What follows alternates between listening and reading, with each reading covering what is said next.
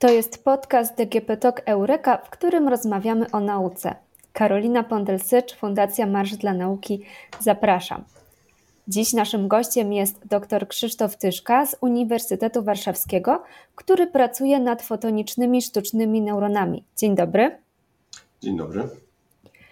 Czym tak właściwie są sztuczne neurony? E, sztuczne neurony to są w zasadzie zaczynając od początku, e, to jest tak naprawdę model przede wszystkim, bo pierwszy sztuczny neuron to był model matematyczny, mm, czyli w zasadzie to jest kilka równań, które opisuje jak, w bardzo dużym przybliżeniu oczywiście, jak działa neuron. I używając tych równań jesteśmy w stanie stworzyć sieć neuronową, która też jest oczywiście algorytmem matematycznym. E, I, I, to był jakby pierwszy, początki idei sztucznych neuronów i sieci neuronowych. Natomiast e, w toku rozwoju tej technologii okazało się, że dobrze jest nie tylko e, modelować takie neurony, czy, czy, czy też emulować powiedzmy, ale też stworzyć jakby taki fizyczny odpowiednik. Więc Mówiąc o sztucznym neuronie, możemy mieć na myśli dwie rzeczy: albo model neuronu, który jest wykorzystywany do obliczeń w ramach mm, algorytmów sieci neuronowych, albo urządzenie, które symuluje taki neuron i również jest wykorzystywane w obliczeniach i uczeniu maszynowym. Którym z tych e, dwóch sztucznych neuronów jest ten, nad którym Pan pracuje? E, ten, e, my pracujemy nad sztucznym neuronem, który jest zemulowany czy też odtwarzany w domenie światła. Czyli wykorzystujemy mm, układy fotoniczne, w których medium obliczeniowym jest światło. I te układy fotoniczne swoim działaniem mają e, odtwarzać działanie neuronu biologicznego. Z tym, że w naszym przypadku mówimy o neuronach tak zwanej trzeciej generacji Czyli są to takie neurony, które, mm, których model, które są oparte na modelu trochę bardziej skomplikowanym niż takie neurony klasyczne wykorzystywane w klasycznych sieciach neurono, neuronowych. E, główna różnica e, w tym modelu jest taka, że e, taki neuron operuje nie na sygnałach ciągłych, tak jak w układach klasycznych, tylko na sygnałach impulsowych, co już jest dużo większym przybliżeniem tego, jak działa ludzki mózg, bo neurony biologiczne również e, operują na, e, operują na sygnałach mm, pulsujących, można to tak nazwać. Czy ten fotoniczny sztuczny neuron ma jakąś przewagę nad tymi sieciami neuronowymi, które obecnie są wykorzystywane i trenowane w różnych dziedzinach? E, to znaczy, tutaj możemy wyróżnić kilka istotnych elementów. Przede wszystkim, e, jak już powiedziałem, jest, model, e, jest to model e, pulsujący, tak? czyli model, w którym zakładamy pulsowanie neuronu. Z tego punktu widzenia istotnym, istotne jest to, że neuron pulsujący może przekazać naraz więcej informacji. Tak? W klasycznym neuronie jest to po prostu sygnał analogowy, czyli amplituda sygnału, i to jest główna wartość, którą możemy prze, przesłać, czy też procesować w takim neuronie. Natomiast w neuronie pulsującym mamy kilka dodatkowych parametrów. To jest na przykład y, wysokość takiego impulsu, przesunięcie w czasie, opóźnienie, jak ten impuls y,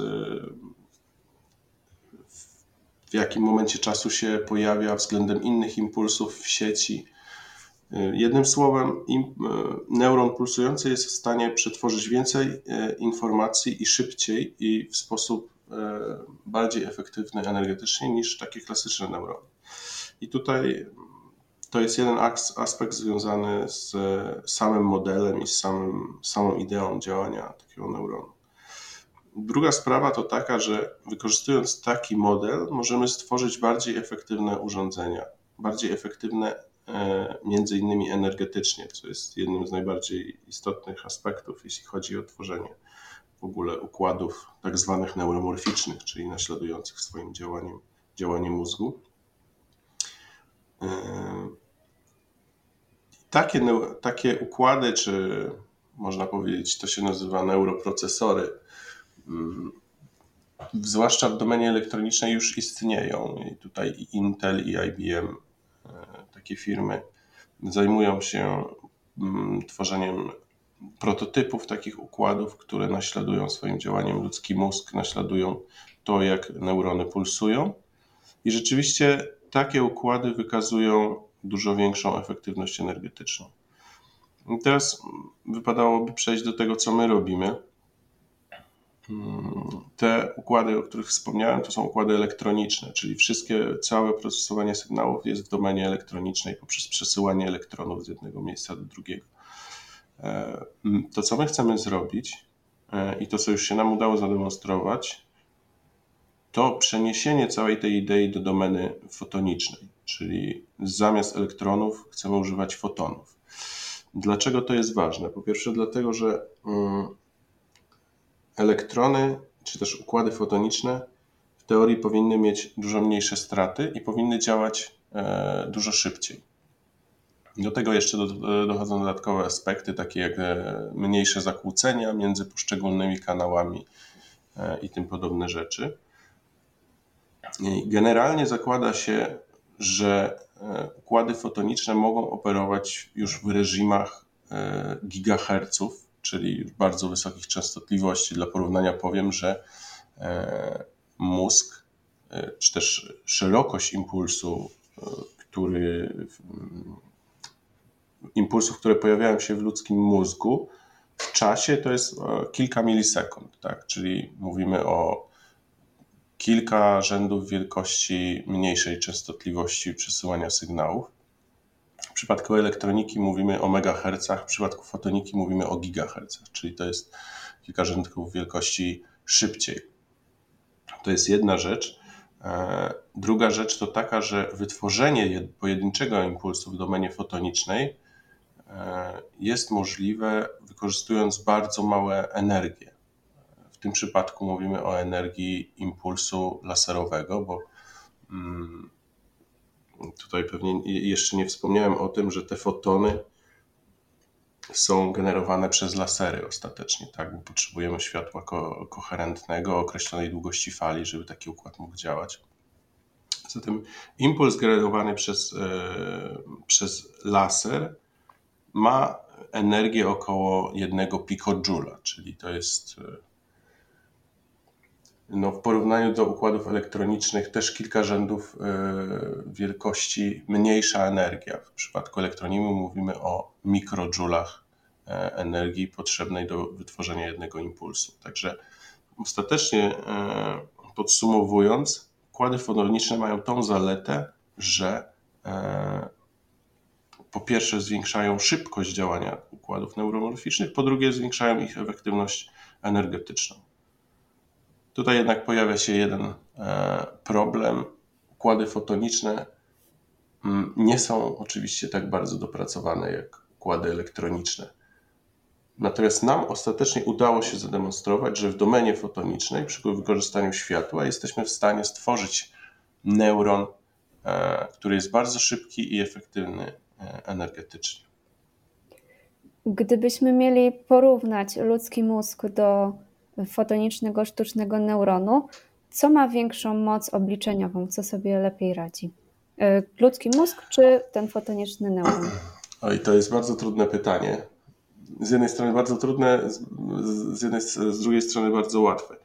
E, to, co nam się udało zademonstrować, to jest jeden neuron. Tak? Siła ludzkiego mózgu e, wynika z tego, że tam mamy sieć mm, bardzo wielu neuronów. Tu mówimy o w zasadzie miliardach neuronów i bilionach e, połączeń między, między tymi neuronami, czyli bilionach synaps. Mm, my zademonstrowaliśmy działanie tylko jednego neuronu, więc porównując pojedyncze neurony, czyli powiedzmy biorąc jeden neuron biologiczny, jeden neuron fotoniczny, możemy na pewno powiedzieć, że nasz neuron jest dużo szybszy. Hmm. Ciężko mi powiedzieć, czy on jest wydajniejszy energetycznie. Wydaje mi się, że nie do końca, ponieważ nasz mózg e, jako taki, mając te kilka miliardów, czy też kilkadziesiąt miliardów neuronów, wykorzystuje tylko około 20 watów energii. To jest coś porównywalnego do żarówki, tak? Czyli mózg obsługując nasze organy, Mm, obsługując naszą pamięć, kontrolując ruchy naszych kończyn, potrzebuje tylko 20 watów e, energii. Mm, dla porównania e, PC, zasilacz e, zwykłego komputera PC wymaga około 450 watów, czyli to jest no, rząd wielkości więcej. I ostatecznie Mm, odpowiadając już na pytanie, ciężko określić, czy nasz neuron jest e, dużo wydajniejszy od neuronu biologicznego. Jest na pewno dużo szybszy. Natomiast, tak jak wspomniałem, ostatecznie, e, ostateczna ewaluacja działania układu fotonicznego będzie możliwa dopiero przy stworzeniu sieci e, wielu neuronów.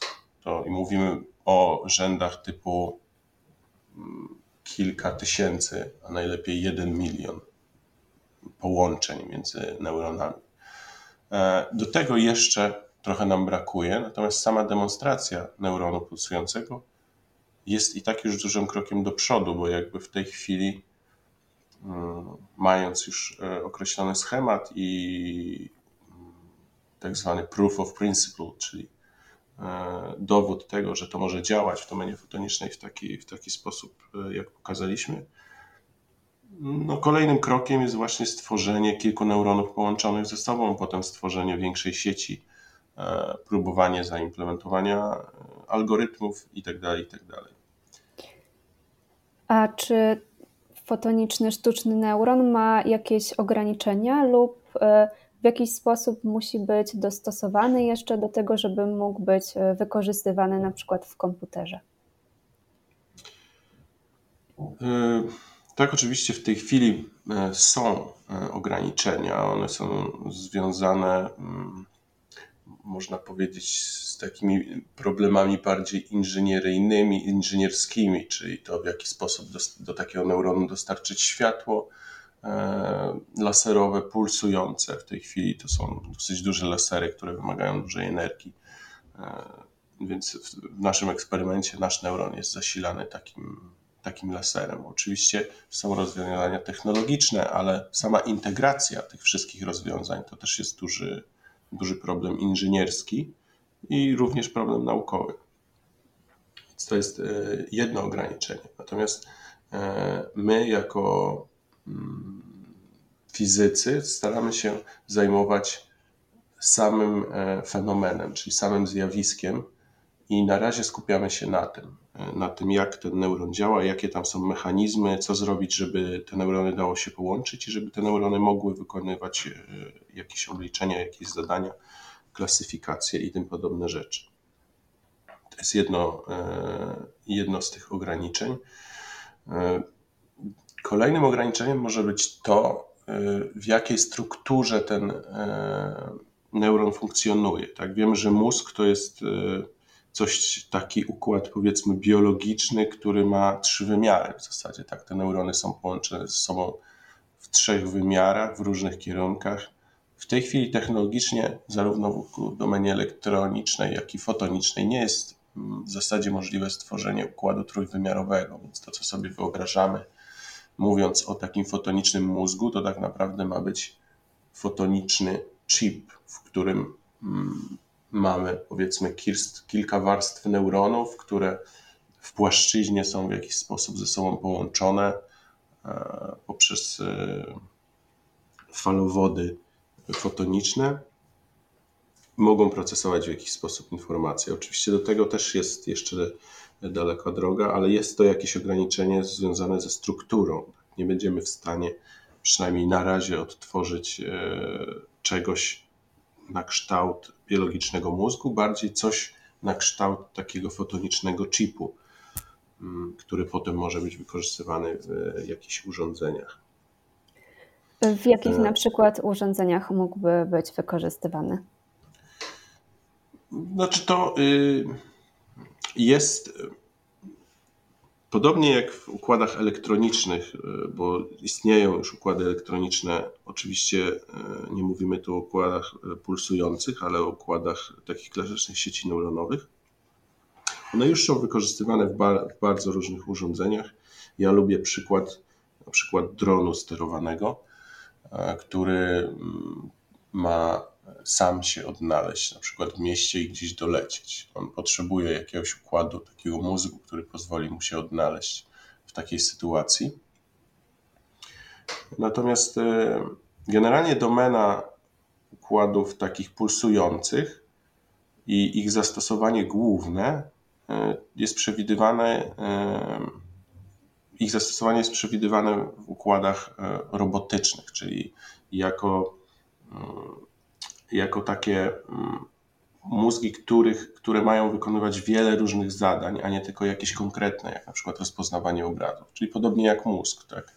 W, e, w, jako taki procesor, który steruje robotem, on musi kontrolować jego ruchy, jego położenie, mm, to co on widzi, to co on słyszy, można sobie to tak wyobrazić, więc kolejnym zastosowaniem byłyby na przykład roboty autonomiczne, Możemy sobie wyobrazić taki robot w magazynie, który musi się odnaleźć i na przykład ułożyć gdzieś paczki w jakiś odpowiedni sposób. Mm, innym zastosowaniem mogłoby być, mogłyby być samochody autonomiczne. Generalnie wszystkie układy autonomiczne, które wymagają, e, wymagają e, efektywności energetycznej, tak? czyli one nie mogą być podłączone do sieci, one muszą być autonomiczne. Mm, takie, tak sobie wyobrażam zastosowanie takiego mózgu, o którym tutaj mówimy w tej chwili. Jeżeli ten e, sztuczny fotoniczny mózg byłby zastosowany jako mózg robota, czy to niesie jakieś zagrożenia dla ludzi? Czy te roboty mogłyby się stać całkowicie autonomiczne i stracilibyśmy nad nimi kontrolę? To jest e, Pytanie, na które ja nie jestem w stanie, szczerze mówiąc, odpowiedzieć tak e, dokładnie. Wiem, że są takie obawy e, ze strony naukowców, że rzeczywiście zbyt zaawansowane układy mogą się w jakiś sposób buntować, ale mm, ja się nie zajmuję tak, e, za bardzo takimi rozważaniami. Natomiast mówiąc, może odpowiadając lepiej na to pytanie, Wiem, że przewiduje się, że układy pulsujące, czyli takie sieci oparte na układach pulsujących, w dużo większym stopniu nadają się do układów e, AI, czyli sztucznej inteligencji. Tak? Wynika to głównie z tego, że w większym przybliżeniu odtwarzają to, jak działa ludzki mózg. E, I wiem, że już w tej chwili naukowcy, którzy się zajmują sieciami neuronowymi, wiedzą, że wykorzystywanie tak zwanego uczenia głębokiego, czyli tych najbardziej podstawowych sieci Deep Neural Networks, które choćby w tej chwili są używane w translatorach e, języka, mm, one mają pewne ograniczenia, które wpływają na to, e, a raczej mm, wpływają na to, jak, mm, jakie są możliwości stworzenia sztucznej inteligencji na podstawie tych sieci i mówi się o tym, że potrzebna jest zmiana, pewna zmiana paradygmatu w tworzeniu i programowaniu i modelowaniu sieci neuronowych, żeby rzeczywiście można było dojść do e, bardziej zaawansowanych e, modeli czy, czy też urządzeń, które w przybliżeniu można będzie już nazwać sztuczną e, inteligencją, taką zaawansowaną. Więc biorąc pod uwagę to poziom, powiedzmy, technologiczny, e, w jakim jesteśmy, nie martwiłbym się w tej chwili o to, czy te maszyny się przeciwko nam zbuntują. Zakładam, że one raczej będą nam pomagać w takich codziennych, mm, monotonnych e, zajęciach. O, tak bym to powiedział. Miejmy nadzieję, e, że tak będzie. Dziękuję bardzo za rozmowę. Dziękuję. Naszym gościem był dr Krzysztof Tyszka z Uniwersytetu Warszawskiego.